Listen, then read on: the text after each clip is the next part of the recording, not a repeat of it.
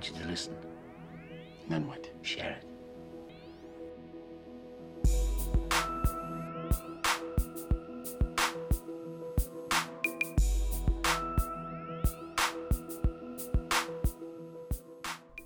The Melbourne Youth and Social Workers Group and the Knowledge on Tick podcast would like to acknowledge the traditional owners of this land, the Boon Wurrung and Wurundjeri people, their elders past and present.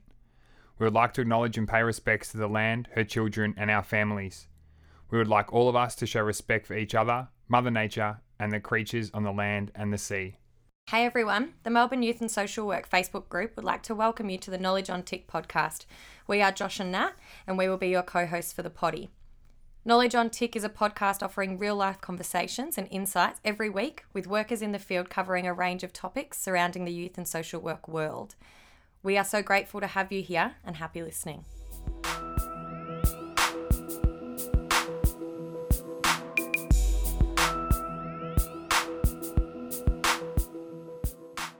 Welcome back to another episode of Knowledge on Tick. I am Josh. And I'm Nat. And this week we're joined by George. G'day guys, thank you for having me. Thank you for joining us. Absolutely. My pleasure. Heaps to talk about, but we start off with our 5 questions. Yep. Which are? Which I'll start because you have politely not tried to steal the questions from me today, so I'll give you that. What was your first ever job? First ever job, straight out of high school, Army Defence Force. Yeah, 3 years. As a transport driver. Yeah. So how old were you? I was 18, turned 18 till 21, 22. Wow. Yeah, right. Yeah. And where did that take you? Wow. What do you mean? Where? What did I do? Yeah. Where, like experiences in the army and all that stuff? Yeah. Well, being from a traditional Greek background, and my parents didn't let me go to school camps, no go visit friends' houses or anything like that, what other kids will do. And I went to a predominantly Anglo high school, so, you know, really missed out on those milestones at high school. So I bumped into a mate after year 12, and he told me he'd just come back from serving in Rwanda in Africa. Anyway, what he said, he just sold it to me, and then I went to an information night. Next thing led to the testing phases, which take forever. Next thing, I'm on a bus and I'm heading up to Kapooka. Wow. 13 weeks. Yeah, wow. 18-year-old, had his bed made since I can remember. Yeah. Food, laundry, everything. Here I am in the big wide world having to, you know, figure myself out. And, you know, it's the best. It was what I consider the journey, the beginning of what I am today in terms of what I do. Yeah. And I think army is something that really interests people because it's sort of like, you know, people that go and they join the army and then you might know where they've been stationed or where they've been deployed to. But other than that, you don't necessarily know too much information. So I think people always get really intrigued the minute someone's like, oh, I was in the Navy, I was in the army, like whatever. They're like, oh, what did you do? Like, where have you been? Tell us about it. Yeah, my experience is people don't really share too much about it because it is a different... it's a different culture, it's a different language, it's a different type of people. It's, you know, it's like the police force, they stick together, you know, youth workers, social workers, they know a language that the other common person doesn't. You know, I think that may be the case. But, yeah, for me, though, the journey wasn't so... I got to understand what Australia has to offer, what Australia's involvement was in world wars and their involvement. I studied Australian history and I also got to travel around Australia. We've gone to places no civilian, as what they would call, would normally go. So, yeah. That's cool. Absolutely. Yeah, yeah. Definitely. And we'll get on to the reason, sort of how you ended up where you are. You touched on the fact that that kind of led from the Defence Force, but we'll get on to that. To a more serious question, if you were a WWE wrestler, what would be your walkout? Oh, you know what's so funny, right? I was going to say, I don't think we've had a snort on the podcast. We were having a joke before the podcast and you snorted. Yeah. And I thought to myself, oh, she's never done that on a podcast. I wonder if it'll happen. And it just happened. I love that. Because normally it's the loud laugh. It's not the snort. Yeah. So there you go, George. You're the first to get a snort out of me. Yeah, well, this question, when you said it, reminds me of Dan Cocker. Yeah, what a dude. WWE. Yes, loves the wrestling, yeah. Of course he missed the question. It was different questions when we interviewed him. Well, I thought about this one, and this is not a walkout song I would ordinarily walk out to, but because of WWE, I would say Run DMC, It's Tricky. Nice. Yeah, nice. Just because of the surname, and I suppose just for the sake of the WWE being not a real sport. Sorry, Dan. Oh, no. Ooh, we're just going to have to cut that and send it to him. And also get Dan back on to do the questions. I'm interested to know what his WWE walkout would be. Yes. Yeah. I think it'd be funny because I did a Skype video call with him about something else the other day, and in the background he's got a big WWE wrestling belt, you know, that you win. Legend. Yeah, or smack people in the face with, and he loves it. Did people used to call you Tricky? High school, just easier, I suppose. Yeah, it makes sense. Yeah. I never thought about that before though. Just George. Or like, because we would make jokes with the George. Yeah, or, it was. How did your mother say it? Your it's now darling. Yeah, sure. Darling. But angry would be Yorgo. That's right, because we would always make those jokes as well. Or Bootso. That was another one that got thrown around a lot, which I think is a swear word in Greek, isn't it? Absolutely. Okay. For everyone listening, there was some sign language there that you didn't see. It's like me, I always do this when I'm talking. I'm like, I need to tell people I'm doing the air quotations because they probably think I have some horrendous opinions or statements to say. The next one is, if you had to change careers, what would you do? Before COVID, I'd say anything outdoors like gardening. Love, just getting out there, do a bit of, mindfulness in the task, just pop on some music and enjoy the outdoors. But since COVID, I have a love for mountain bike riding. So I'd reckon go on a professional mountain bike circuit. That's cool. Yeah, man. Yeah, right. Did you get a mountain bike during COVID? Do you know what? I had one for 15 years hanging in my bike in the garage, and it wasn't because until COVID, and, I just grabbed it and then just went for a ride. A small ride became a bigger ride, and I'm hooked. Yeah. So definitely going to keep that going. Yeah, that's awesome. You get a sweet little career going with that as well, because like I can think of 1,000 times I've been on holidays and you think of the adventure fun things you can do, and mountain biking's always one. Or like downhill. It's called something. The name's not going to come to me, but it's always an adventure-based sort of therapy that you can do on holidays. You'd make a mint out of tourists. Yeah, well, let's just stay on the bike first, because I'm still beginner novice level. No, it's good fun. Can you tell us about a time at work that you've made a mistake and what you've learned from it? Oh, Josh, heaps. Jesus. Well, it's 20 years in this field. I don't know one particular mistake that I've made, although there've been many. But overall, one, I suppose, is that in reflection is coming across too confident in your role. And that's a mistake, because being too cocky comes with, I suppose, confidence and being overconfident.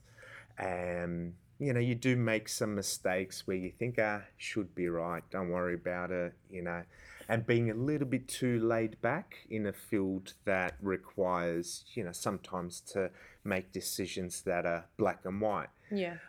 It's just my personality, I suppose. You learn from it. Just own up to your mistakes. I suppose another working mistake would be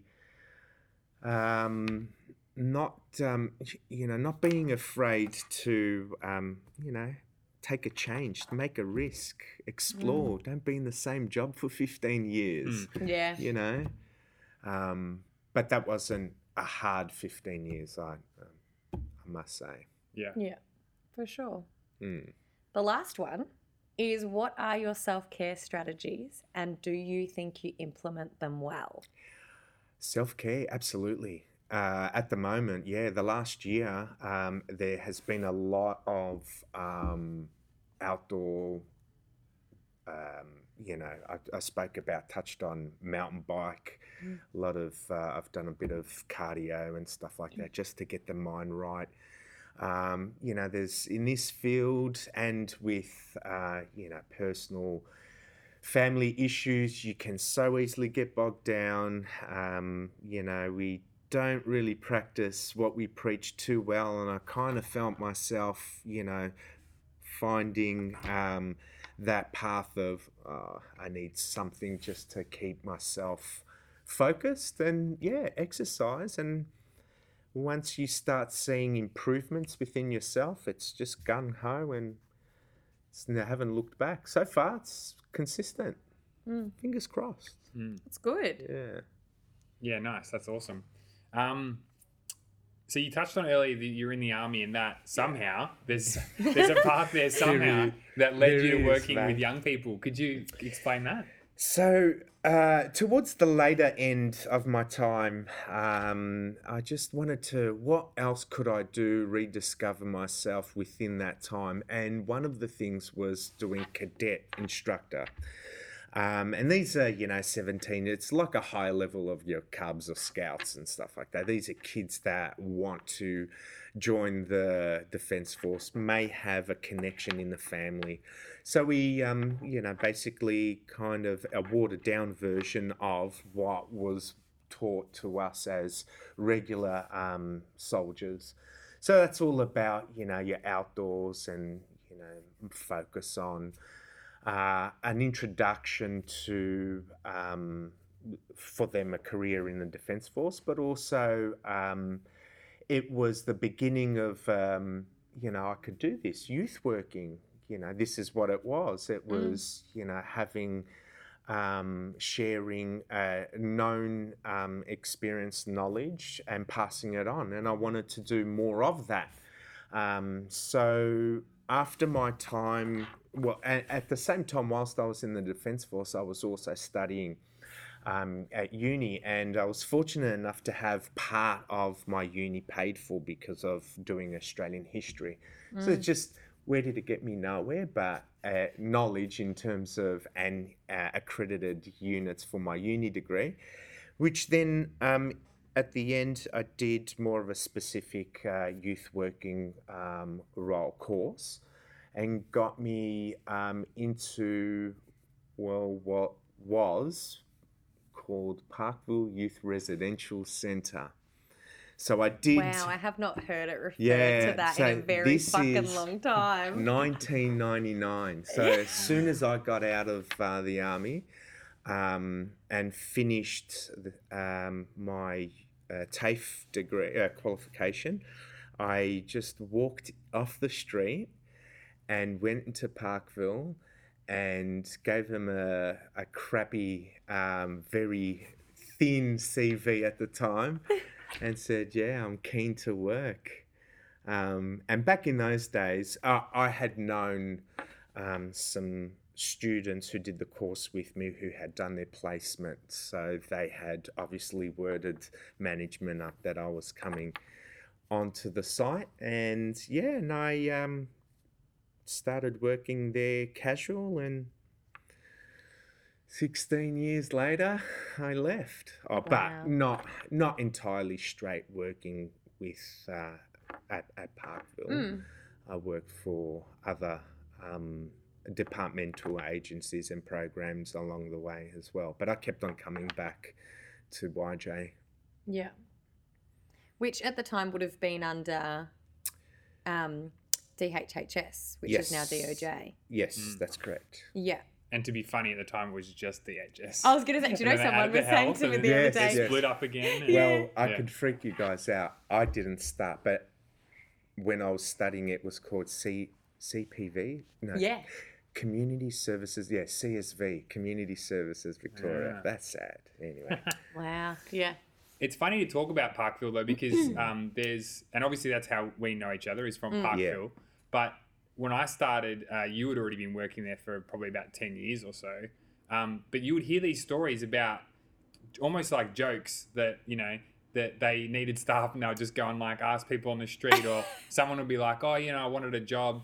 And so what I did is I came into the building and they sort of handed me a set of keys and sort of said, go for it. And it wasn't, I mean, sure, I'm sure there were some times when there was a little more structure to it, but it sounds like it was pretty, I don't know, loosey-goosey, like in a good way. Like, in the beginning? Yeah. In the beginning? Oh, well, yeah, for you. Oh, and, absolutely. Yeah. I mean, don't get me wrong. There were you still had your police checks and, you know, and all of that stuff. So, you know, most of it back in the day were workers that were...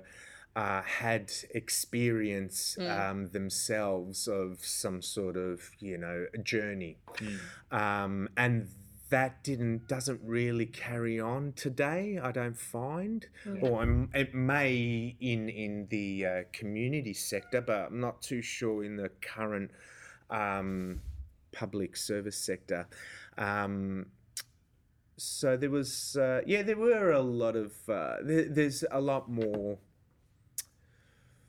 strict testing with regards to hiring as opposed to back in the day. Yeah.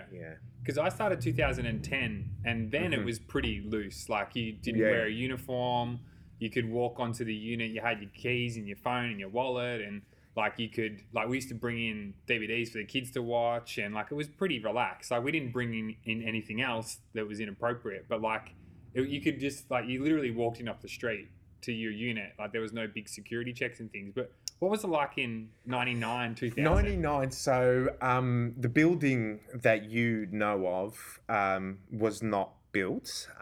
It was this very dilapidated, old, kind of like a glorified residential unit. Yeah. It had, though, communal showers. It was very, very dated in terms of its living. It would not withstand any, testing today. Yeah. Power, there was no power in their rooms. It was all out. Wow. It was very small. It was very... it had like a musty kind of a smell to it. Mothballs. It didn't have the space that you now know with all its programs and activities. It was totally shut off from the girls' unit, which it was called... I'm testing your memory now. There was like Bradman and something else or something, was it? So Bradman was the boys and Chisholm. I think it was Chisholm for the girls. That's right, because it was separated at the time. Yeah, nothing to do with... Melbourne. Nothing to do. It worked separate. Yeah. It had a separate name, separate CEO and everything separate, which, I don't know, didn't make sense. But anyway. Sure. Looking back to those days, there were a lot more things that needed addressing and tidying up, and you know, from transports to, you know, kids on leave, you know, the rules around about cigarette smoking. I mean, I could tell you stories about kids going on leave, getting drunk and, you know, returning on leave. It was all about what the relationship was with the worker at the time. There were a lot of dodginess going on.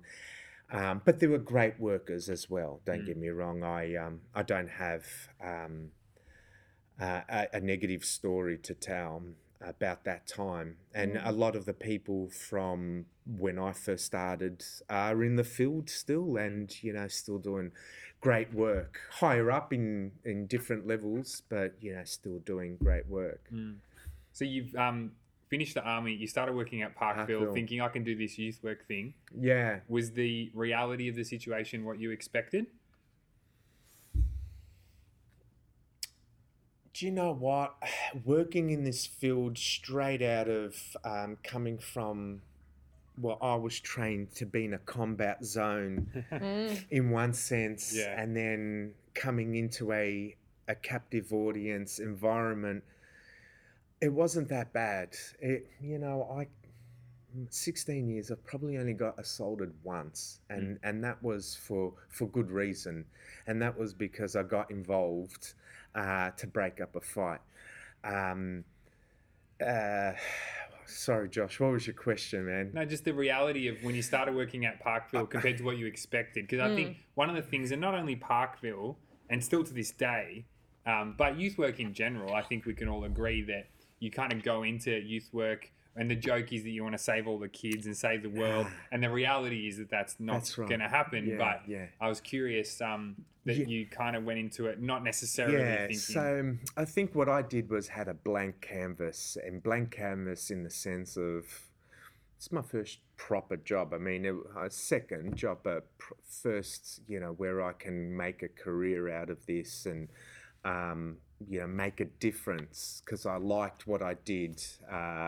When as an instructor, but I had no expectations. I didn't know what my buttons were, and if I saved a kid's life, great. But I was learning. I was for me, it was more about building relationships and making the most of the current situation. And using a particular style to kind of, you know, make work a fun place. Yeah. And that took a long time. I too did have a mentor that he was an older bloke. He had his own story to tell. He was a hard worker. Back then we put our hands up for shifts. We were doing 120 hours of youth. Well, you know, working at Parkville, and you know, we were absolutely shattered if we didn't get shifts, if our shifts weren't covered. So he was really hard worker. He really showed me the ropes, more so with regards to how to approach, difficult situations and young people, because he had a knowledge of, street smart and stuff like that. So that was my first taste of, working in that setting. That obviously that building didn't last for very long for obvious reasons. When I started, they were transitioning to the new building. And so I was fortunate enough to see the end of that building and then transfer over to what now is part of the bigger Parkville site. And again, it was still a standalone unit, so we were still separate from our bigger cousins. And we continued to work with a residential unit focus, so it was a lot of hands-on working with kids between the 10 and 14, and we'd help out our sister unit. What are they called? Cullity, our sister unit, we'd help them out, chop them out. So, there was a great bond between the two over the years. An interesting reflection, and not necessarily directly aligned with what you've just said, but something that you two have brought up in conversation as we've got started. When I started doing youth work, because I started in the adult sector, so I started doing youth work, and the first time I went to Parkville to visit a client, I was very used to going into adult prisons and doing the scans and, walking through the yard and all that sort of stuff. And I remember walking into Parkville and they're like, he's just down in Barnett, off you go. And they just kicked me out the door. And I was like, I'm standing in the middle of an open fucking prison. And I remember shitting myself. And I was like, are you fucking kidding me? No one's escorting me anywhere. Like, I'm on my own.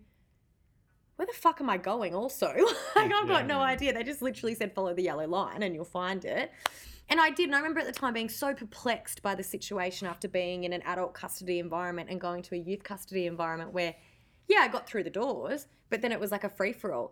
And in my head, I'm like, please no one fucking shank me while I'm walking to this unit. Like, what's going on? But that was my mentality of only working in the adult sector, And then obviously things happened and they turned...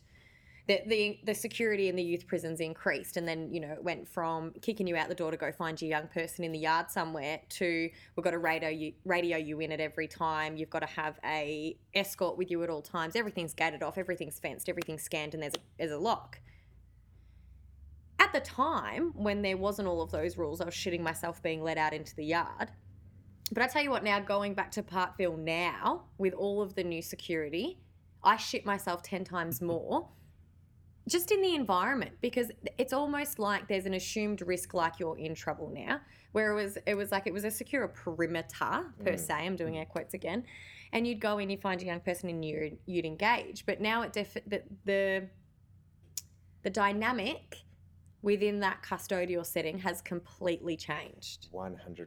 As opposed to what it was. And I keep on going. I'm fortunate enough to have start at a time where youth working was about engaging, and it was about creating opportunity, even to the young mind, to show a version of, you know, life doesn't need to be the way that it is, and you know how it is and how you've experienced it. Yeah. But you're going to treat young people like crims and use all these tools and techniques of swipe cuts, and I get the security aspect of it, I do.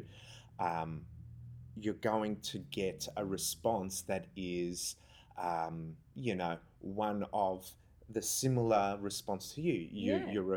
Are you going to get assaulted, or you're entering an area where bad people, bad kids are going? No. Not at all. And you know what? I never felt scared because the kids, the young exactly people. Exactly right. Look, so many stories of Islanders, big units just crying, and just we're embracing it.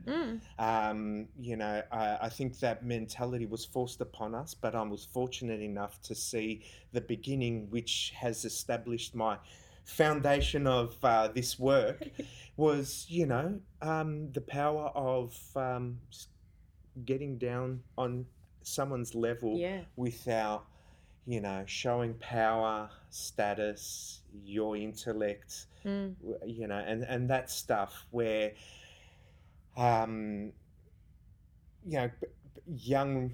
young recruits into this field coming into this area who have that mentality will get burnt out. It is a great, it's great to think like that you want to make a difference. Great. You will find out quick, smart that it's going to be a lot harder and longer, and hopefully you don't get burnt out. And we've seen it over the years. Definitely a different... Like, it was never... It was about working in a safe and secure therapeutic model versus what it is now, security model. And it's about safety to the worker, person, not so much of the client, or what they used to call on the young person. So that part of me kind of sees that difference over the 20 years. Obviously things have changed along that journey. When I started, heroin was the drug of choice back then, and seeing kids come off from heroin, not very good in terms of withdrawal. Hectic. And, heroin is a downer. Kids weren't playing up when they're coming off it. They're sick and they're in their rooms. Whereas ice is a different ball game. Ice, we're managing behaviours. Chaos. Yeah, absolutely. Yeah. So, the demographics change, the drugs change, it's not so much youth work, and I don't see it. I'm not going to say anything negative about the current system. I know I've got friends that still are in that field, and mate, they do a bloody good job. Absolutely, 100%, 100%. So Parkville for 15, 16 years? Yeah, look, being a public servant, you had the luxury of taking secondments. So I was on loan, if you like. First secondment was at Child Protection back in the day, Mary Street, before they were High Street. So I was in the adolescent response team when they had an adolescent response team. So responding to alleged harm for adolescents. Did that for 12 months, returned back to Parkville because I love that place.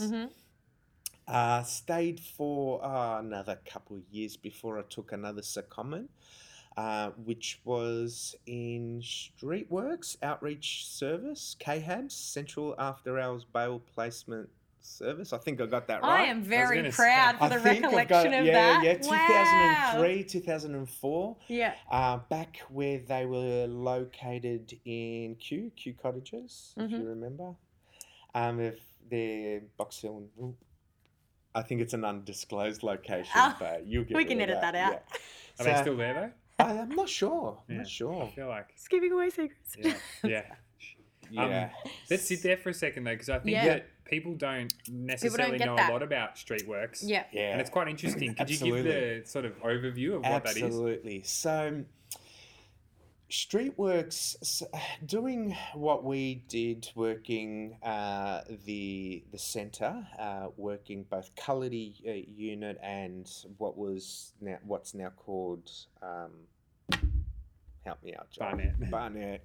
Sorry, man. It's only because we talk about it a bit more with this and stuff, but otherwise I'd forget as well. So that gave me a really good insight, because the kids that ended up in that facility obviously had come from the community, and my interest on earlier intervention. So that's what kind of led me to that role in working in an outreach model for the department. So basically what Streetworks does was pretty much patrol the streets of the CBD and the streets of St Kilda, known hotspots where young people who are somehow involved with the department, and by that I mean have an order attached to them, and they're either absconded from their residential care facility, or their, there's child protection warrants on them. Our role was to kind of identify and convince to return to placement. I use the words very carefully. It's not easy. You're in their street. They're in their neighbourhood. Yeah, this is their town. Basically you approach and you get the fuck off, when you said your Streetworks. But still there were a lot of, what did help was some of the kids at the time were from Parkville and having that relationship. Yeah, perfect. More in particular, some of the girls that worked at St Kilda, and it was just so much easy to. All it took was one known relationship to then say these guys are okay. Yeah, these guys. So they, at the time there was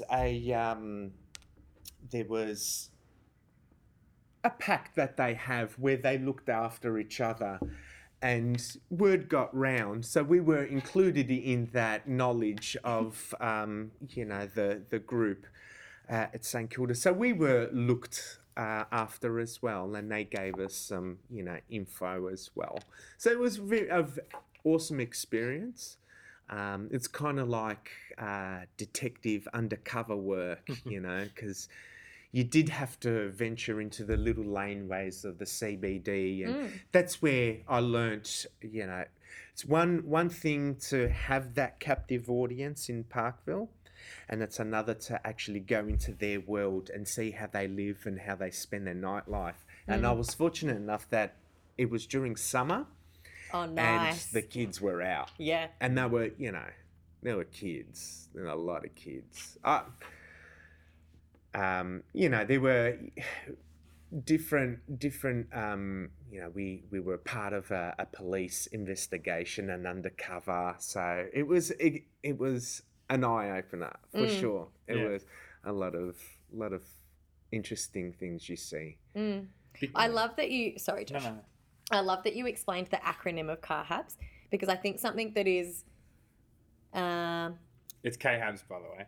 Oh, KHABS, sorry. Well, wait. No, I'm joking, because you pronounce it KHABS. Yeah, I do pronounce it KHABS. It's tomato thing. But it'll make sense for you in a second, right? Sure, so, okay. If you let me finish my fucking point. No, I'm kidding. The funny thing is, I was actually talking today to somebody about how our field has a very just incessant need to use the acronyms, but some of us can't necessarily recall what the acronym is. We know what the service is and what they provide, but sometimes someone goes, what's this acronym? And you go, oh shit, what does that stand for again? Sure. But for the first, I reckon, 2 years of me doing youth work, coming out of the adult sector into the youth work sector, and people were talking about, KHABS. And so for the pronunciation of my peers in the South, it was KHABS, right? Oh, KHABS. And so this, for years, I thought that KHABS was a team that solely dealt with kids that were stealing cars, because that was something that we saw such a significant increase for. It was your young people were out pinching cars, joyriding around the streets, getting up to no good. And so forever, I just thought it was this task force that literally drove around and nabbed kids for stealing cars. And it wasn't until, like, I was at court one day that I was like, oh, yeah, KHABS would have got him right. Someone was like, what the fuck do you think they do? And I was like, drive around looking for kids that have stolen cars? And they were like, no. And then explained the acronym and what they do. And I was like, right, okay, so I knew of Streetworks, and I thought they were two very separate things, and that KHABS was their own sort of task force sent out to find kids. It's a one organisation, but it's a dual role. Yeah. So the KHABS is the youth justice component to it, and the Street Outreach Service is the child protection.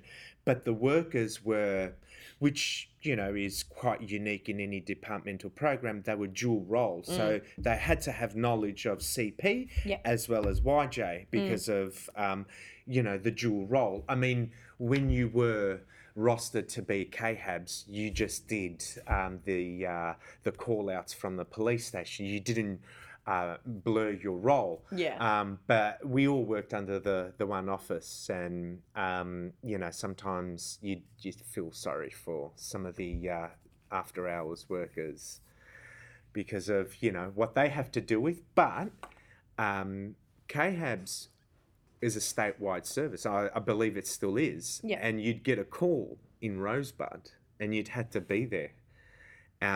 Because you don't want this kid to get locked up because, you know, such and such local police station don't know how to follow procedures when interviewing or charging a young person. There's there's a role that they have to follow. So, yeah, pretty much went straight down there, and it was a beautiful, beautiful day anyway. It was a nice drive and great outcomes, man. If we didn't go, who knows where she would have ended up. But because Streetworks had an unusual working hours too, right? Like you start at 3 or 4 or something. So if you're Street Outreach Service, 4 p.m. to 2 a.m. Yeah.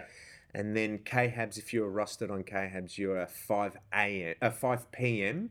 to 3 a.m. And you just prayed that you didn't get a call at 2:50. But the most common calls would be at 2:55, right? 2:55, and you're like, no. Yeah. Because they drag, because you have to go out to the police station, interview the young person, interview the coppers, and then talk to the bail justice, you know, and write up the notes that same day because it's going to court and you need to make the worker aware. So I did, look, it was great experience, but it had a big toll on the body because it's like especially night going shift. Out it wasn't night shift, but it wasn't it's not night shift, but it's not an afternoon shift either. It was a I'm going out and coming home at 3 a.m. every day. Yeah. Well, 7 days. Yeah, that's true, isn't it? That's like the hours. It is like if you went for a night out. I mean, of course, you're not drinking and stuff, but the toll that it takes to have... Yeah, hopefully not. But yeah, it isn't enough to fully adjust. I'm just thinking about when you've done like true night shifts. Yeah. Start at 10, finish at 7 or whatever, that you can just sort of adjust your body clock. Yeah. And you sleep in the day and you work in the night. Yeah. But that's not quite there yet. That's a bit of a weird one. Yeah, it's like this weird sort of auspicious time. Yeah, it gets very cold during winter. Oh, God, very cold because you're walking the streets. That's your shift. Yeah. You're walking. I mean, if it rains, obviously, up health and safety, you don't walk the rain, out in the rain. But yeah, mate, there's a different feel, especially Christmas time in the CBD. And, you know, to do this type of a work, you got to always have awareness about you because you got to have to spot a kid from... A mile away, and I think one of the interview to get this role, we actually did a shadow interview. So we went out with the team leader or the manager at the time, and what she said to me is, "I want you to see that girl there," and I looked at her, and what she said, "Now look at me. Tell me what she was wearing." And, wow, I got it right, and there's a reason why I got it right. The reason why I gave what I gave to her is not the truth. What I said to her is because, you know, military trained and stuff like that. Yeah. The truth is that was an ex-Parkville client, and I knew her. So she picked her out. She picked her out because she knew her too. Yeah. So it was later after that I got it right, that she was like, oh, let's go and talk to her, that I knew it. I got it right. Mm. So, yes, I didn't get the... I'm pretty sure it was that. You're right, though. Like, observe is like a big thing that's... It is really important in our role because how many times, like even, you know, if I'm working with a young person that, you know, I might be the last person that's seen that young person. They go, oh, fuck, when was the last time you seen him? Do you remember what they were wearing? And I remember when I was at uni, we had one of my lecturers, Georgie, absolute dude of a human, but he used to say to us all the time, he was an ex-copper, and he used to say, you have to observe every fucking minute detail in your life. And he used to bang it into us, and we'd be like, oh, shut up, Georgie. And so what he used to test us every day. So he'd come into class with something on, and then he'd take it off halfway through. And at the end of the lecture, he would say, what am I not wearing now that I had on at the start of a lecture? And it would be something as simple like his cufflinks or something very minuscule to see if we'd pick up on it and notice. And we'd get like, you know, little gold stars for getting it right. And it was drilled into us that you have to be observant of every little description because you're going to have the answer at some point. You've got to have the answer. And I think it's hilarious that, you know, the three of us, even earlier today before we recorded, we were standing out the front before we came inside. Yeah. And I think all three of us started to observe these two characters standing around George's car. Yeah. And being like, the fuck are they doing? You're trying to nab his car? Yeah. And it turned out that they were at the wrong car, but it's something that I found funny, even all of us standing there being like, what's going on over there? Yeah. Because it's so true. You constantly have to be observing, even when you're in group settings with young people, being able to keep your eyes on... Absolutely. Every little group and what's going on. Yeah, look, that is hard to do initially. Over time, you do develop that. Yeah. Working in the field that we've worked in Parkville, me personally, you know, being a unit supervisor, I had no choice but to be three steps ahead in planning every bit of exit, what was in, what was functional, what wasn't, where my staff's level of competency was at and where they need to be positioned at any given time. So this is going through me every shift. Yeah. Every minute, right? Yeah. Every minute. Drilled in me, instilled. And, you know, at the same time, the focus is your audience and making sure that everyone's entertained, everybody's happy, and everything flows according. It doesn't. No. Not always, but what helps is, you know, having some people that are able to adjust to you know, circumstances that are beyond their control, are able to be attentive, intuitive into their surroundings, and, you know, looking at hazards that may cause some issues. Just, I don't know, over the years, some working habits, but also, you know, being a father, and you're always constantly scanning what my child's going to get to. So it's kind of, you know, translated to something else, like, you know, doing a bit of a risk assessment of my environment. Yeah. Transferable skills. It's this ability to read a room that you develop, to read crowds, to see the way people are moving. Like, you've probably had it. I know I've had it. I walk into, like, especially at a shopping centre or... Oh, I hate that though, in a personal perspective.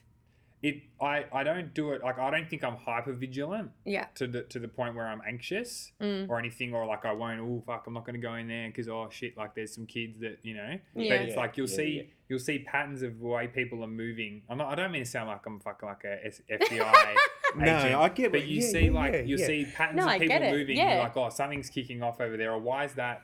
Yep. Why is that guy standing behind that guy who's then looking at the other guy? You know, you just see it, and it's quite interesting. And it's the Parkville thing. You walk into a unit and you're like, oh, okay. And you look left, right, and you're like, all right, that kid's probably going to cop it. That kid started it, and that kid's probably the one that is orchestrated all of it, but he's not going to be near it. Yeah. You know, like that sort of stuff. Like, yeah, he's over there playing a game of chess in the corner, right? And I've said this to you before. What do you think about this? The kids that were typically the kids that always played chess and were particularly good at chess were also the kids that ran the unit. Did you ever think about, if you can think back at Parkville? Yeah, it kind of sounds like the Wentworth, the steam press, the top dog. But they were good. But the fact that how good they were at chess also sort of spoke to the way that they managed to kind of run this unit and orchestrate things to occur. There's a few kids that I can think of. Yeah, absolutely. I mean, my later years, it was at a unit that was more the vulnerable. And there was that one particular kid that he would play chess, and he'd play chess pretty well. But he had a presence that everybody was like, what the fuck? That thing is just too weird. We're not even going to bother going there. You know, he would absolutely fuck us up. But he played chess, and he played good. He played chess. Yeah. But he was a feared unit. Yeah, he was, So it's just, it's funny. But, it is that. Like, I think it can definitely turn into hypervigilance. Yeah, absolutely. People, I meant in my personal perspective, I don't like that because I feel like I'm still in work mode then. And it is. It's like it's an unconscious thing that I do, but I'll walk into social settings and you observe it. And it's funny doing it with, I guess, thinking of it from a work perspective with your personal relationships or your personal peers. But it's really funny. Like I'll always be like, oh, so-and-so is going to lose her shit in a minute. She's getting really annoyed with this. And people will be like, how do you know? I'm like, watch her body language. Like, so for me sometimes – I really don't like that being the person that's preempting the drama in a situation or the issue in a situation, not necessarily hypervigilance to the point of anxiety. We're like, oh, fuck, I'm scared something's going to kick off or blah, blah, blah. But just being aware that you're like, no, that's going to go south in about 10 fucking minutes, FYI. I hate being that person because I feel like I'm constantly in a work mind. The reason why I highlighted the hypervigilance, though, is that's the level that some people ended up getting to, I think, whether it was at Parkville or in their personal lives that they would... You know, there's stories of people that they would say, you know, in like a reflective space, like I went into High Point and there was a group of kids and I just sort of shit myself or, you know, or sort of stereotyped them and, you know. Though I don't think anyone's trained how to manage that. And I had a bit of a start with that training in terms of knowing your surroundings because of my military background in terms of, you know, having that wider scope to assess whatever is going on. And you're right, though, you don't want to have that constantly, but it is of benefit in terms of, you know, knowing your awareness. You made it out, I think. I kind of sometimes think about it like, I don't know if you're familiar, but like they talk about it like boxers, like people who do boxing, and they talk about people who are boxers, and that some make it out because they're still like they're not punch drunk. They they can speak well. That, They do all right, and then some that didn't make it out. But I feel like. And, there's there's lots of people, and you touched on it before, that have left Parkville and continue to work in the community services area in the community. But then there's a few people that kind of, I don't think, really made it out or still feel like maybe they're a bit stuck there. But you made it out and you're in the community again. Yeah, man. What was the funny thing you were going to say? So, or is that for another time? Funny thing.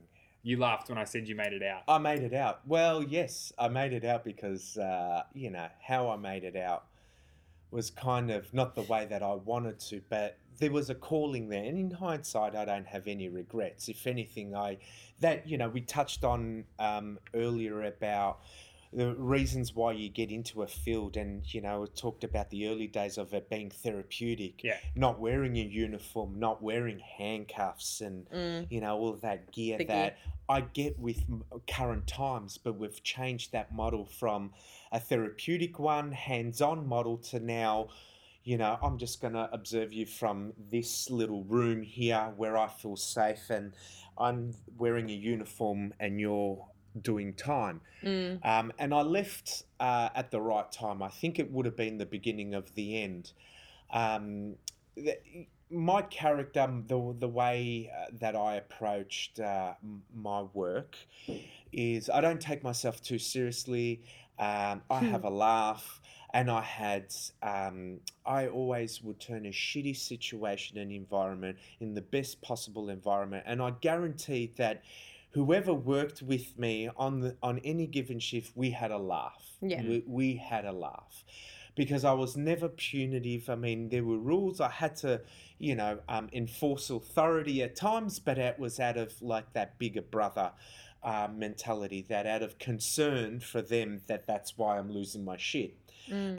We had, I love working with the younger guys because of their enthusiasm, and it was just a matter of redirecting it in a way that it didn't, it wasn't personal. Don't take it personally,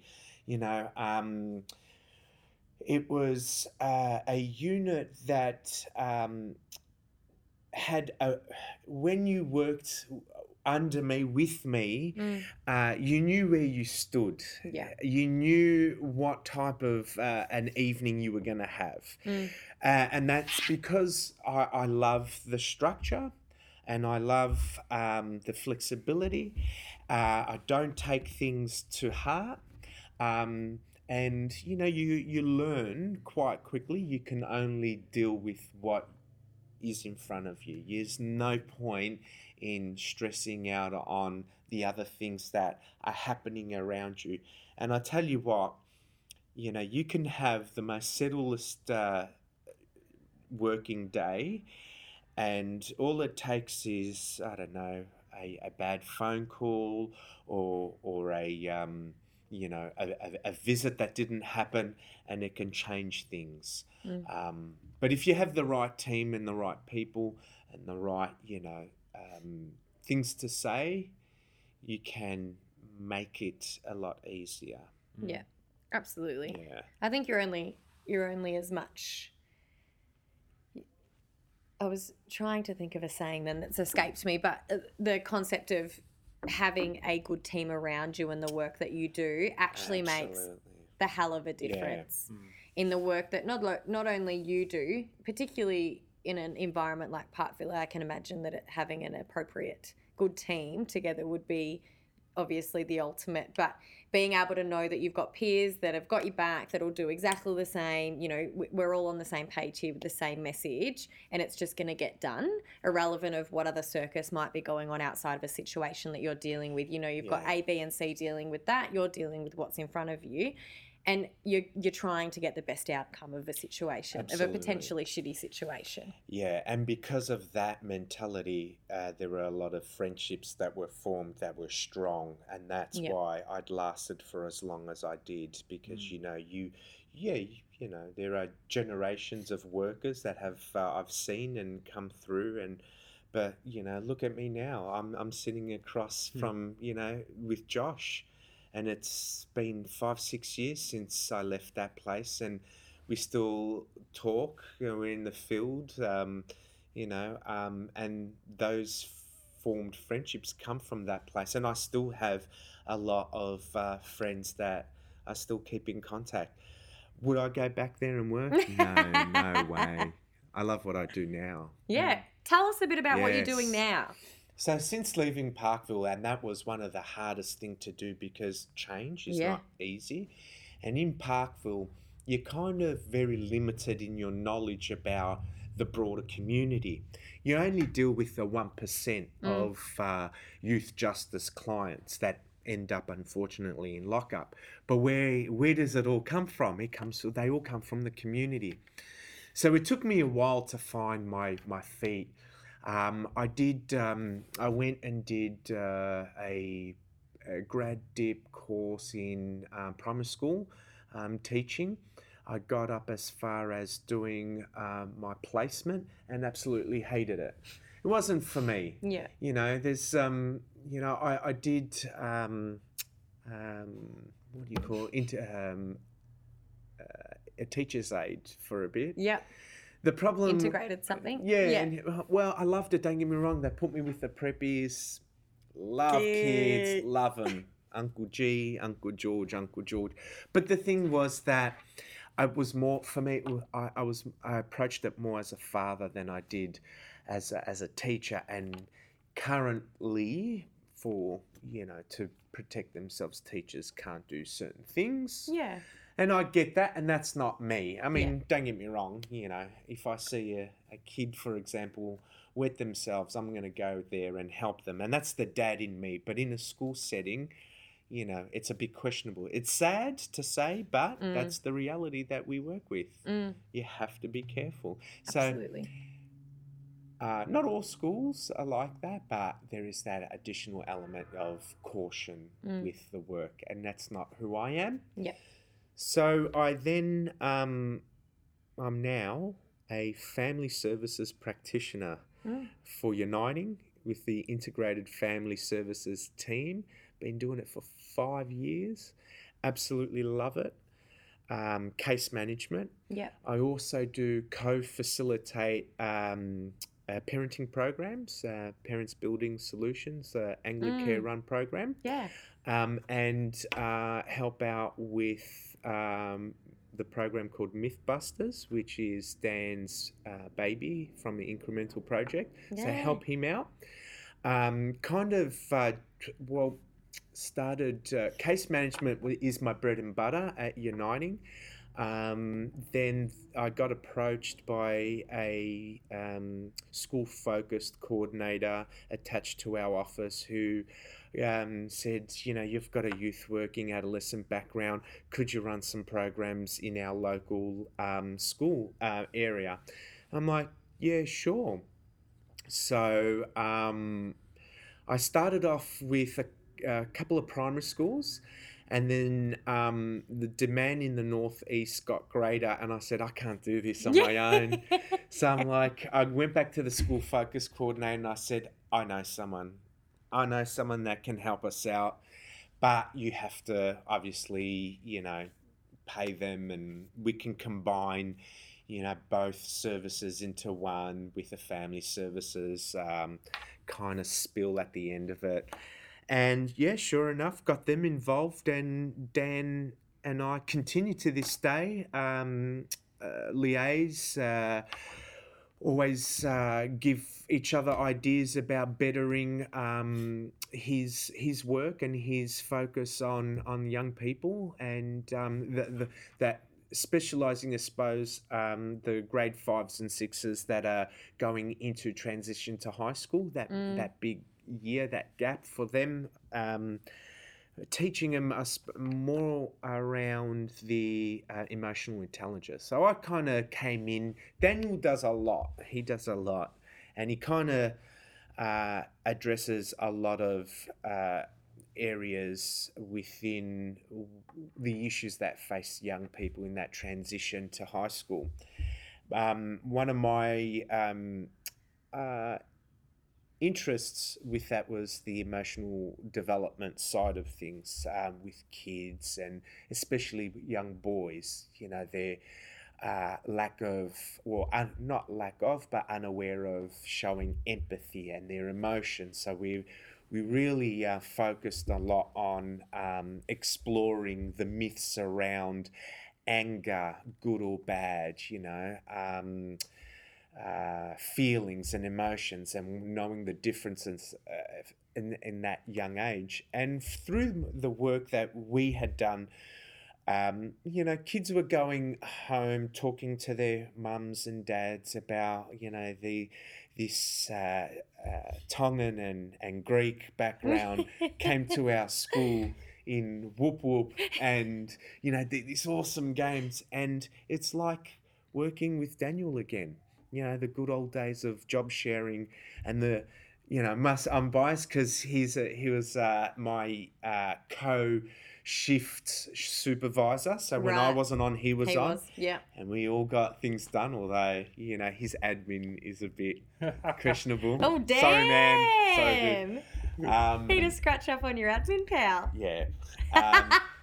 We just hit it off. It's just compliment each other. And through activity, learning base, and some of the things that he'd done, some of the knowledge that I gained and gathered post Parkville, working in the community sector, it is amazing of the knowledge that you get from working in the community sector, which we weren't privileged to in Parkville because it's, you work for us, you're going to do what we require you to do.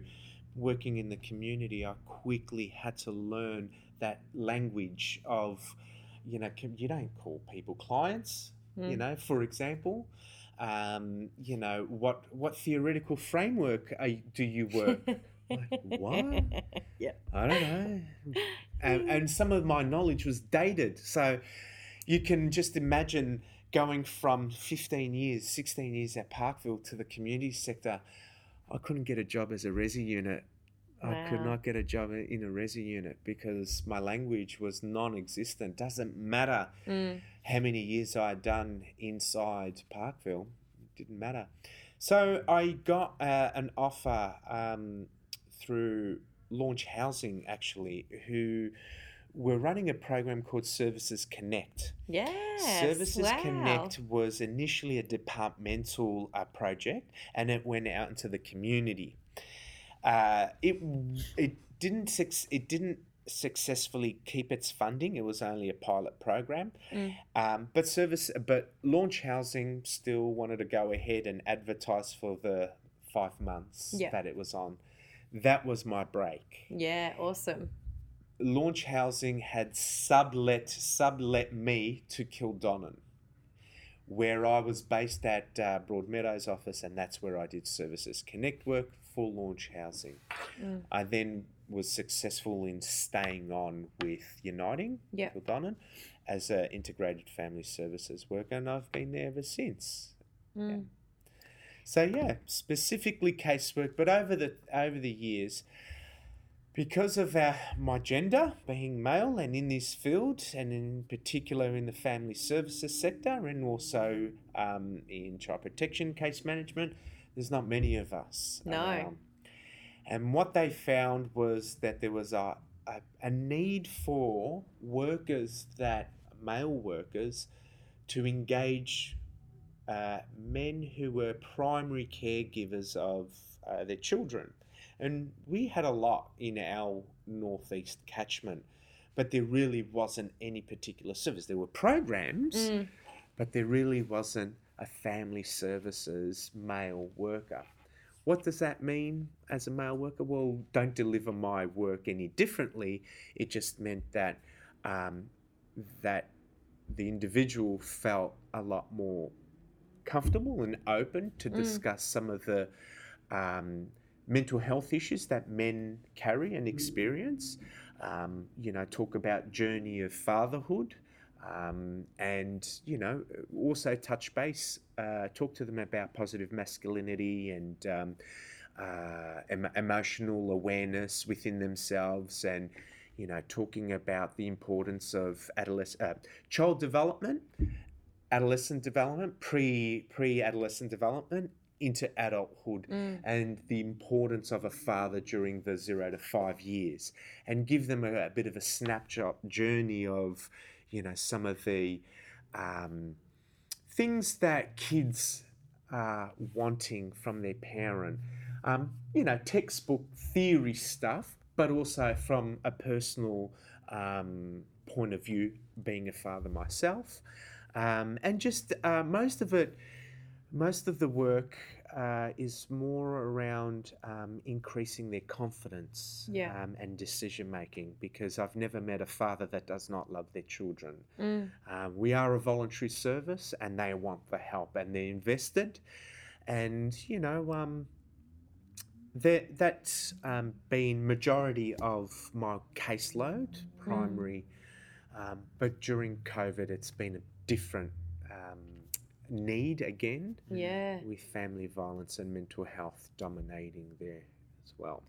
And it's a huge thing in that, you know, family violence is its own huge issue, like in its own right.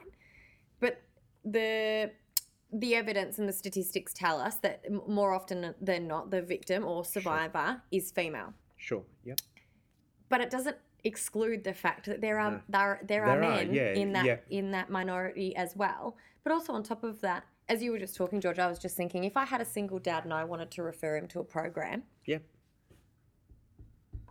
I couldn't give you one off the top of my head. I'd have to go and research. There are. Look, I'm not in the northeast. I could name you some, a few. They are programs that are attached to agencies. It's not a program or an organisation per se. There are programs like for men. You know, you think about men's behavioural change. Let's talk about that for an example. Men's behavioural change. Well, how does one do men's behavioural change? Well, it's court appointed. Very, very few do it out of voluntary. So already there is a resistance in doing the program. When you have a resistance, you don't really get the full focus of the individual. They're just there to, you know, tick their box, got their completion, and back at court, I've done men's behavioural change. But in saying that, that's not the case. As a practitioner, I do feel that there is, for good reason, a negative connotation towards men's behavioural change. Now, I'm not talking about dads that have done and what deserve as a result of their action. I'm not talking about that. Those dads. I'm talking about those dads that have that slip through the cracks, that are present for their children, that do struggle with the day-to-day caring needs of their children, that do have their best intentions for their kids but don't know where to start. Whether it be a lack of knowledge or shame or whatever their experience has been. And my role is to, you know, engage them, open their eyes in terms of supports and services, be an advocate for their fathering, and always, you know, it always goes back to what type of father does your kid want you to be?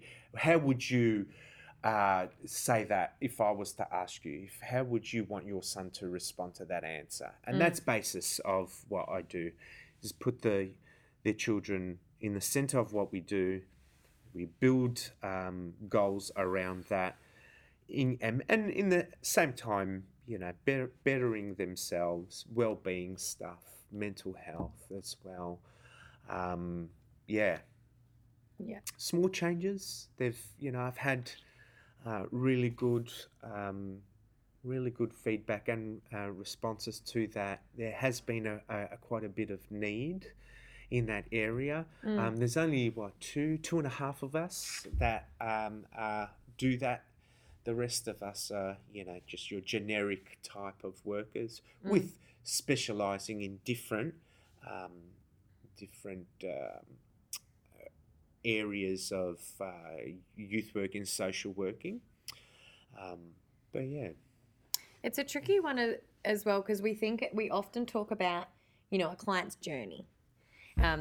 you know, a person's journey, and particularly in the form of treatment, we talk about being, you know, a young person needs to feel safe in an environment in order for them to engage in treatment in a prosperous manner.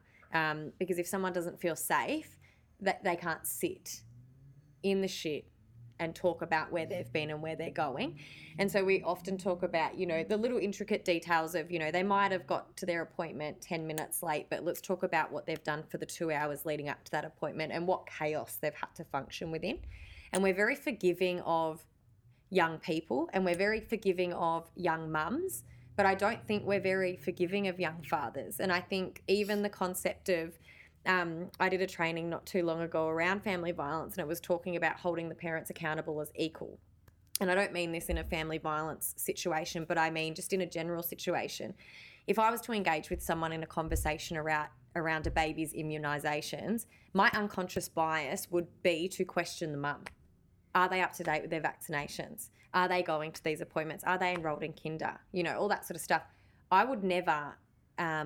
well, it's not that I would never, but my initial sort of thought in that conversation would be to turn to mum, not to dad, when dad is an equal part in that dynamic. Dad is an equal parent just as much as mum, and dad still has the right to be an equal parent in those situations. I think because it's such a small portion, not that it's unimportant, but it is a small portion of society, I just don't think it has a very big light shone on it in the slightest. And I think a lot that dives into that, and what we've talked about heaps, Josh, is around, you know, men's mental health, and, you know, it's okay for men to have struggles, it's okay for men to seek help. It's, you know, and the big thing at the moment is to get rid of that stigma and to get rid of the concept that, you know, men are supposed to be big, brave men that don't have issues, that don't cry, and it's all okay. And I think that all of that encompassed on top of being a single dad as well, it's just pushing shit uphill, right? Like, I even think as a worker trying to deal with someone who would be a single dad, you know, with kids, I would be struggling of where do I start as a practitioner in supporting you, let alone how do you sit within that, within your life, with so much helplessness. Mm. So I think there is a real big need for it. Yeah. Well, you know, every situation, everything that, you know, again, I walk in there with no gender, you know, well, you know, you're a dad, so you probably don't need to do that. Everything is about, you know, call the spade a spade. These are, you have to do this because you're a parent. Mm. I'm sorry if you don't like it, but this is your job. Yeah. So if it means you walking into the maternal health nurse, well, you do it. Yeah. You know, and I think part of my personality and work ethic is that, I'll call you up on your bullshit, Mida, if I think that, you know, come on, man, it's part of our plan. We worked on it. We said we're going to do this. Let's go. Mm. Let's do this now. Mm. And it's like, no, George. No, man, come on, let's do it now.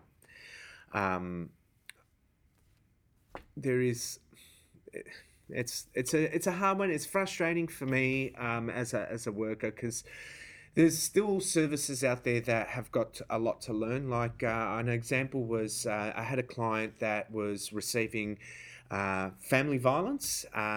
He 6'5", net tattoos, finger tattoos, not that tattoos, you know. No, but you're creating a picture for people because it's true. He walked into the local police station to report abuse. Mm. The junior behind the counter laughed at him. He goes, come on, mate, have a look at you. You know, he rang me, the client rang me, and he was crying. Mm. And it's like, why? Why won't people believe me? Mm. Why? I'm like, I'm sorry, dude. I know, you know, we'll chase this up, but this is how he has to live. He is generally the best father, you know, I can see that. But every time we, you know, walk to school and, you know, go to parent-teacher, go to Centrelink and attend court, it's always for that wrong, people think the wrong reason. Yeah. And they look at him and he's just, you know, wanting the best for his son. And, you know, he's definitely, one of very few, but they're the ones that I suppose I try and hang on to and empower the most. Mm.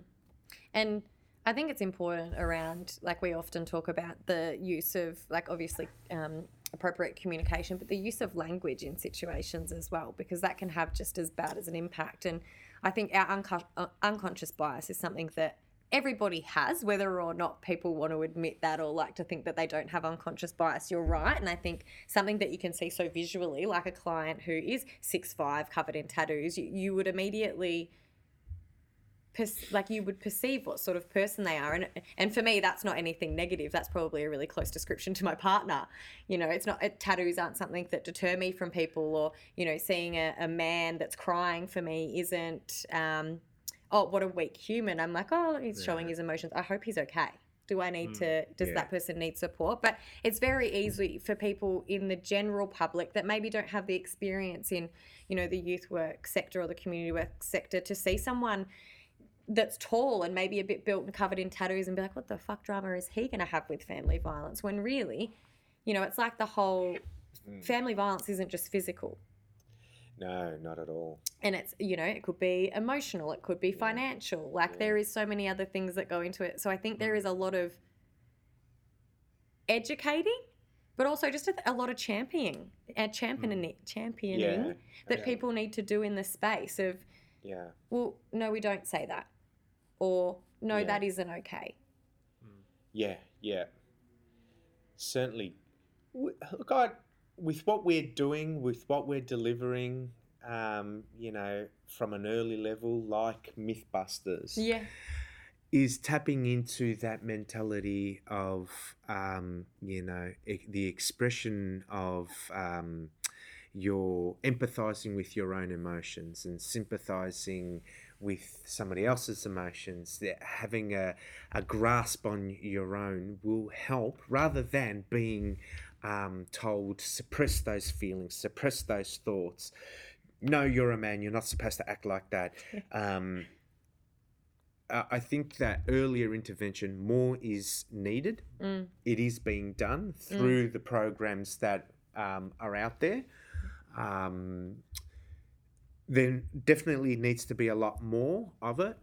There in this field, yes, there is a lot of focus on family violence and the victims of. Yep, fair enough. But we do work with the perpetrators, those victims that choose to remain in that relationship, in that setting.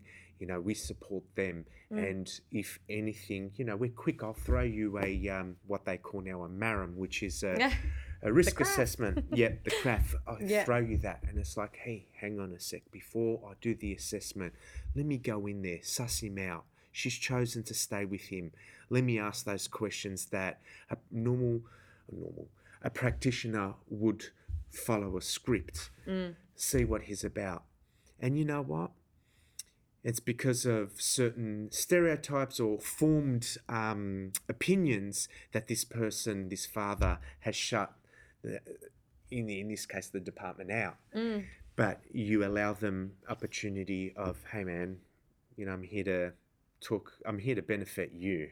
Yes, this isn't about me judging you or anything about that. But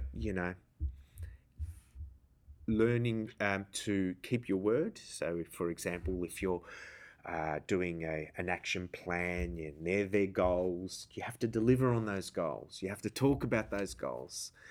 Always focus, because you can so easily go off topic, and you can talk about things that are not on the plan.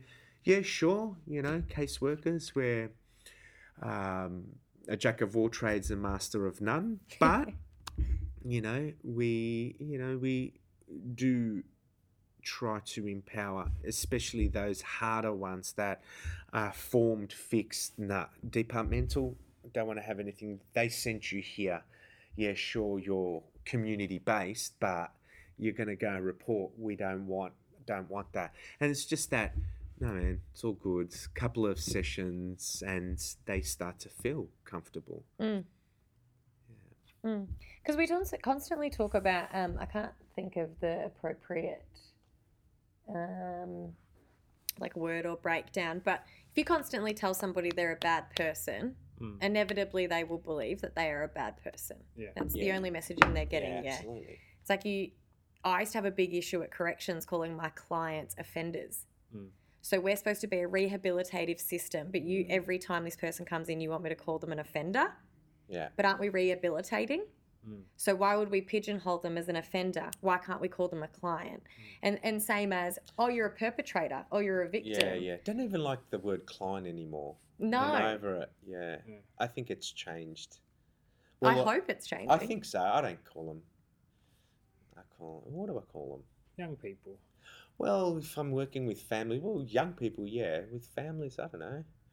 Service users? I don't know. I don't know. Consumers. There's got to be a better word. Consumer.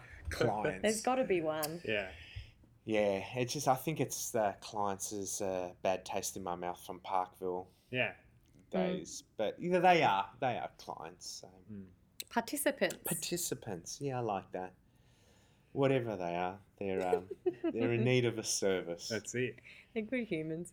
You know, I kind of let the conversation flow, and I was just kind of reflecting on some of the conversation that was going on, and I was just thinking back, you know, not only being a dad myself, but having worked with you and underneath you at Parkville.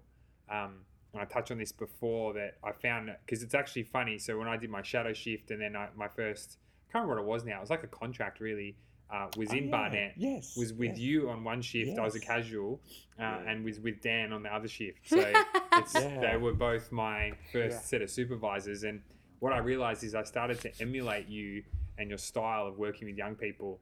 And then I realised that, you know, you need to find your own style. But your style definitely creeped in the way I approach situations. And I think that, you know, like the sense of humour that you have mixed with... your ability to just engage anybody has, I think now I put myself as a fly on the wall, picturing you working with like young dads and young men, and even the little ones. Like I can just totally picture you doing that. And I feel so happy that you've kind of come to that place from knowing you from Parkville, and that you've kind of gone back to it, and it's just, it's awesome. Yeah, no, look, Josh, thank you for those kind words, but it was people like yourself that made the job so much enjoyable. The energy that came through those doors, it was hard, but it was fun. I'm glad you didn't take on my sense of humour, because, mate, that's trademark. There's only one other person that did, and I think success. Justin Bonavia, shout out to my mate Justin, and just hit it off. Yeah, man. Always had a laugh.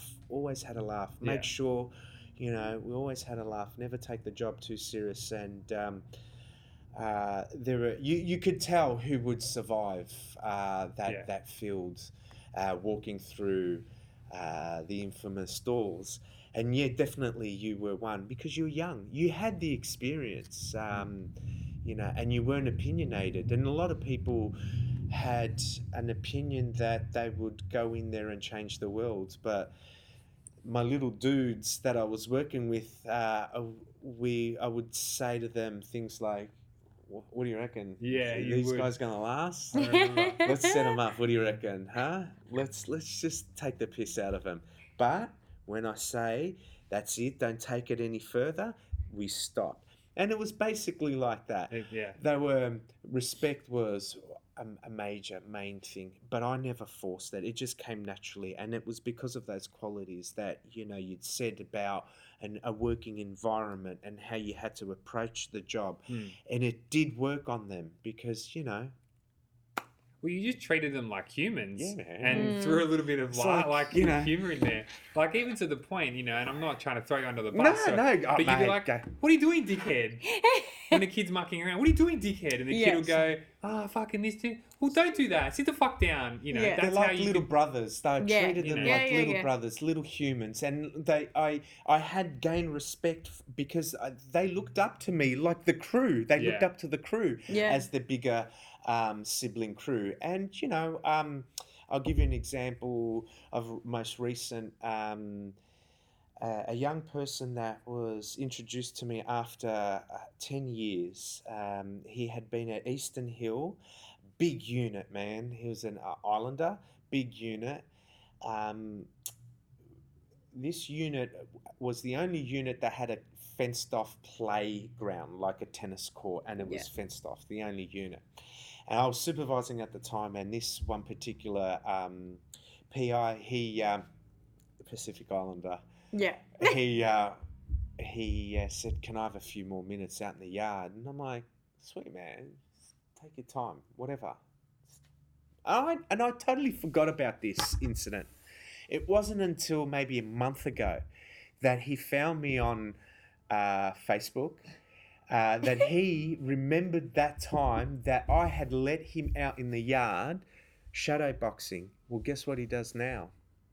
He's in the amateur circuit, I think semi-pro, in Sydney boxing. Wow. And he remembered that time that I let him box, and he always had that interest. Mm. But he was a big kid, you couldn't keep him in a unit for too long, just a lot of energy, massive influence throughout the whole, and I'm talking about Eastern Hill. Eastern Hill, for what you know of what you heard of, is big boys unit. Yeah. And we had a mutual respect. Mm. And he's a kid. He's a kid at heart with a goal. Yeah. And I think it's so, like, we've talked about it before. You've talked about, I think it was with Dan, actually, on Dan's podcast, where we spoke about sometimes you'll give a piece of advice to somebody, and for us as workers it might be such a throwaway comment or such a throwaway action, like giving him 5 more minutes in the yard, or, you know, something as simple as letting a kid into a day program early or spending that extra hour with them, that to you, it's no skin off your back, and you will not remember it for the rest of your life. But that kid in that moment, that could be their point. Absolutely. I'll put it to you like this. If a worker can be corrupt without being corrupt, without giving cigarettes and all those naughty things, I was the worker. Yep. For example, George, those Tim Tams, they don't belong to anyone. Take them. Just fucking take them. Don't worry about it. But are you sure? Don't worry about it. But I think they were thingos. Don't worry. I'll fix. I'll look after. Don't worry. You just enjoy, all right? Just fucking enjoy. Scheduled TV times had to be switched off. What's watching? You're watching SBS, aren't you? Okay, man. I'll give you another hour. See you later. Hey, tomorrow morning, like I said, you got to get up. He goes, "No worries, George, no worries." So just he'd do it. Absolutely. Absolutely. Yeah. Like, we do cleanest bedrooms. Yeah. And what are you going to give them? A packet of chips. Bullshit. I'd go to the shops and get shit brought in. And, man, you know, just things like loofah. A loofah was gold in there. Body wash, that wasn't the same shit. Body wash, same smell and crap. I actually got them bouquet, and they actually enjoyed it. You know, just that stuff. Yeah. That was the currency of the day. Mm. That's it. And also, I think something that young people aren't, you know, in custody for sure, because you can only access what's in the canteen and what your workers are willing to fund, I guess. Yeah. I think the biggest thing at the moment is socks and jocks, right? It's probably about all you're allowed to send these days. Yeah. You got to put the chisel in the socks as opposed to the cake. Yeah. Josh. Yeah. But even something as simple as, you know, I'm even thinking of my clients at the moment. I took a client to the shops yesterday, and for over the Christmas period, I got her like a little pamper pack. So some face masks, some bath bombs, some bath salts, like pretty simple things that, you know, it cost me less than $20. But to her, that's not something that she's ever had the resources to be able to afford, or the capacity to be able to treat herself with. Mm. And so she was just so appreciative that I'd literally spent, I think it was like $16 at Kmart. But for her, that's something that she will continue to be like, 100%. Thank you so much for that. She'll never forget you for that. For that. No, and it's something so simple that's no skin off your back. Yeah. And I think sometimes people get that wrong with youth work. It's, oh, you buy them. You buy the clients with food or with, you know, treats or whatever that might be.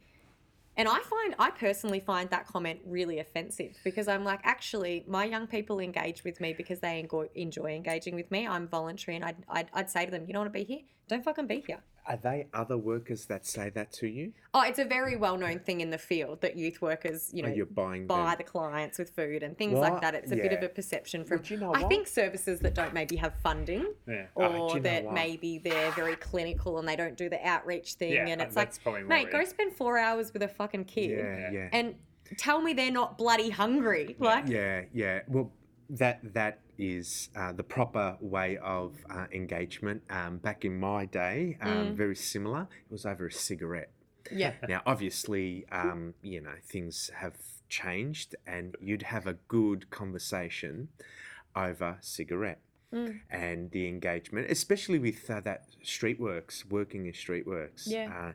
I mean, you know, there were laws back then that you couldn't give to an 18-year-old, but guarantee you, you do harm in, and if that is, you know, if it means me spending 5-10 minutes over a cigarette having a conversation about addressing an issue that there's a return to work, a return to placement warrant on you, I'm going to talk about it over a cigarette. Guarantee I'm going to have that kid sitting there having a smoke with me than someone reading...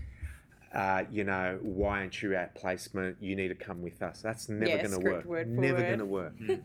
Bribery, call it what you want. Yeah. Buying the client, call it what you want. But it worked for me back in the centre. It works for me today. But in today, thankfully, we've got brokerage. Yeah. Yeah. I don't buy cigarettes because I don't smoke at work. But it's... brokerage, and it's about, you know, keeping to your promise. Yeah. Consistency. It's key. Before we wrap things up, our surprise question is if you had any words of wisdom or pieces of advice for either new and emerging workers or people potentially wanting to change their career path or maybe a different job within the sector, what are your words of wisdom? Look, one that I've taken most recently on board because of COVID, pandemic, remote learning, you know, families in need. My advice in any setting, you can only control what you can control. Take that how you want, but how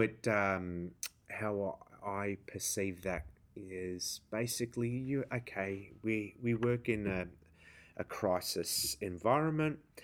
I can control that to a point where after a certain time I have to learn to switch off and fend for my family and do what I need to do then. That's the controlling the amount of stress, the vicarious trauma, is that the right way? Yep. Is in with my control.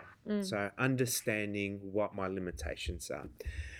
For the people that I work for and with, who come through a lot of different challenges and crises, but always end up at the end being the one solid person, you know, my advice is you can only take control of what's controllable within your don't look about, you know, you're in community housing and one day you want to have private rental. That may be a goal, great, but let's control what we can right this moment. How do we get to that, achieving that bigger goal? Let's control what we have here. What are the day-to-day issues that we have in front of us that will clear that path to go and achieve those greater goals?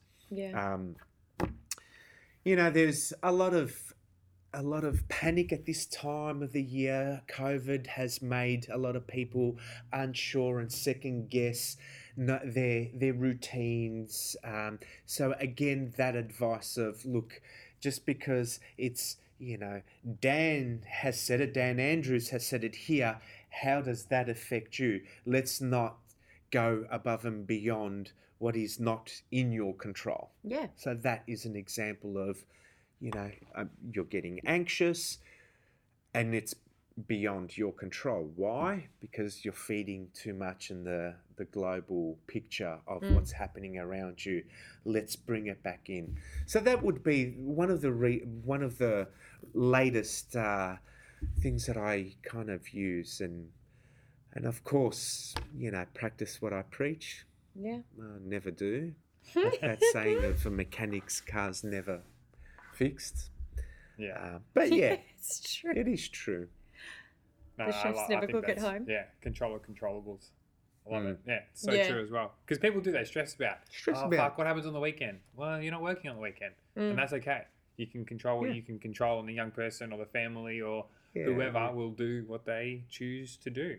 What will be, will be. That's it. Yeah, but you don't want to put it in a way that's dismissive of their needs as well, because what some of the issues that families are going through, I think about it, I'm like, really? You're freaking boring me on this stuff? But it's important to them. Yeah. Yeah. So I'll give them that time, but try and put it in a way that make them see the glass half full. Yeah. Whereas use that as a strength. Mm. Use that, you know, doubt or that questionable feeling into something that is, you know, look at it in a different way, and I'm sure you'll have a different outlook.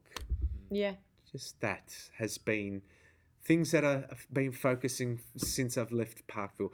Working in the community, I'm so blessed and grateful because of the form knowledge that you get, and from different organisations, different services, everybody's working for the one cause.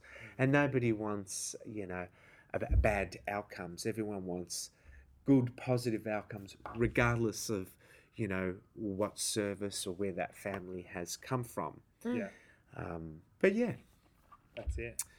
It's been good catching up over a podcast. Thank you, my friend. It's been awesome. Absolutely, yeah. Thank you for having me. Us. No.